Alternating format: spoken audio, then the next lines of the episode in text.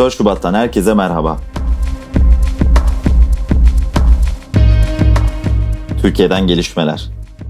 Twitter hesabından Türkiye'nin evlatlarını derhal serbest bırakın ismiyle bir video yayınlayan CHP lideri Kemal Kılıçdaroğlu'na MHP Genel Başkanı Devlet Bahçeli, Türkiye'nin böyle evlatları yoktur cevabını verdi. Cumhurbaşkanı Recep Tayyip Erdoğan da Boğaziçi Üniversitesi protestolarına katılan öğrencileri hedef aldı. Siz talebe misiniz yoksa siz rektörün odasını işgale kalkışan terörist misiniz? Buna fırsat vermeyeceğiz. Gereği neyse yapmaya devam edeceğiz. Beyanında bulunan Cumhurbaşkanı konuşmasına LGBT yok böyle bir şey. Bu ülke millidir, manevidir. Türkiye terörle mücadele ederken teröristlerin yanında yer almasalar yeter sözleriyle devam etti. İyi Parti Meclis Grup Başkan Vekili Lütfü Türkkan, Cumhurbaşkanı Erdoğan'a cevaben Sayın Cumhurbaşkanı, bu çocuklar terörist değil. Bu çocuklar bizim ve bu çocuklar bizim geleceğimiz dedi. Türkkan konuşmasında AK Parti Boğaziçi olaylarının büyümesini, geziye dönüşmesini istiyor yorumunda bulundu. Birleşmiş Milletler İnsan Hakları Yüksek Komiserliği Twitter hesabı üzerinden Boğaziçi eylemleri hususunda yetkililerin nefreti ve LGBT bireylere karşı ayrımcılığı teşvik eden homofobik ve transfobik açıklamalarını kınıyoruz açıklamasını yaptı. Bursa Spor'un 18 yaşındaki forveti Ali Akman takımına para kazandırmadan Almanya'nın Eintracht Frankfurt takımına transfer olduğu için kadro dışı bırakıldı. Bir taraftar Akman'ın hırsızlık yaptığı ve ülkeye döviz girişini engellediği gerekçesiyle CİMER'e şikayette bulundu.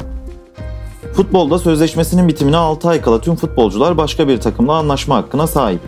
Ali Akman bu sezon TFF 1. Lig'de 10 gol atıp 4 asist yaparak Avrupa'nın büyük takımlarının radarına girmişti. Dünyadan gelişmeler.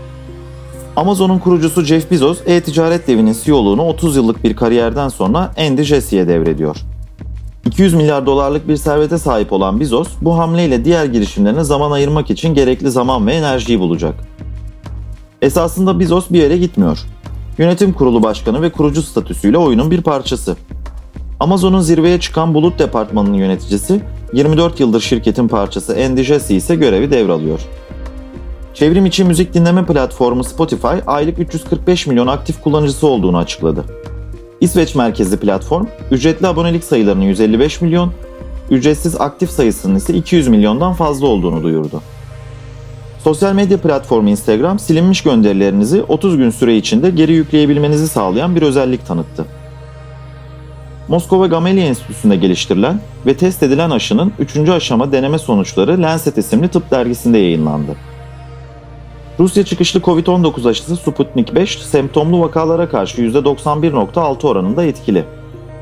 Avrupa Merkez Bankası'nın eski başkanı Mario Draghi, teknokratik bir hükümet kurması için İtalya Devlet Başkanı Sergio Mattarella'dan izin aldı. Geçtiğimiz haftalarda İtalya Başkanı Giuseppe Conte ve hükümeti istifa etmişti.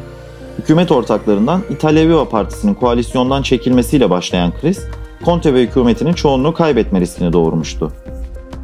Geçtiğimiz yıl Big Tech şirketleri için normal bir ekonomiden daha iyi olan tek bir şey olduğu ortaya çıktı. Pandemi veya izolasyon ekonomisi. Amazon ve Apple tek çeyrekte 100 milyar dolar satış yapan şirketler kulübüne katıldı. Alphabet'in satışları ise son çeyrekte 2019'a kıyasla %23 artış gösterdi. Novus'ta gelişmeleri dinlediniz. Hoşçakalın.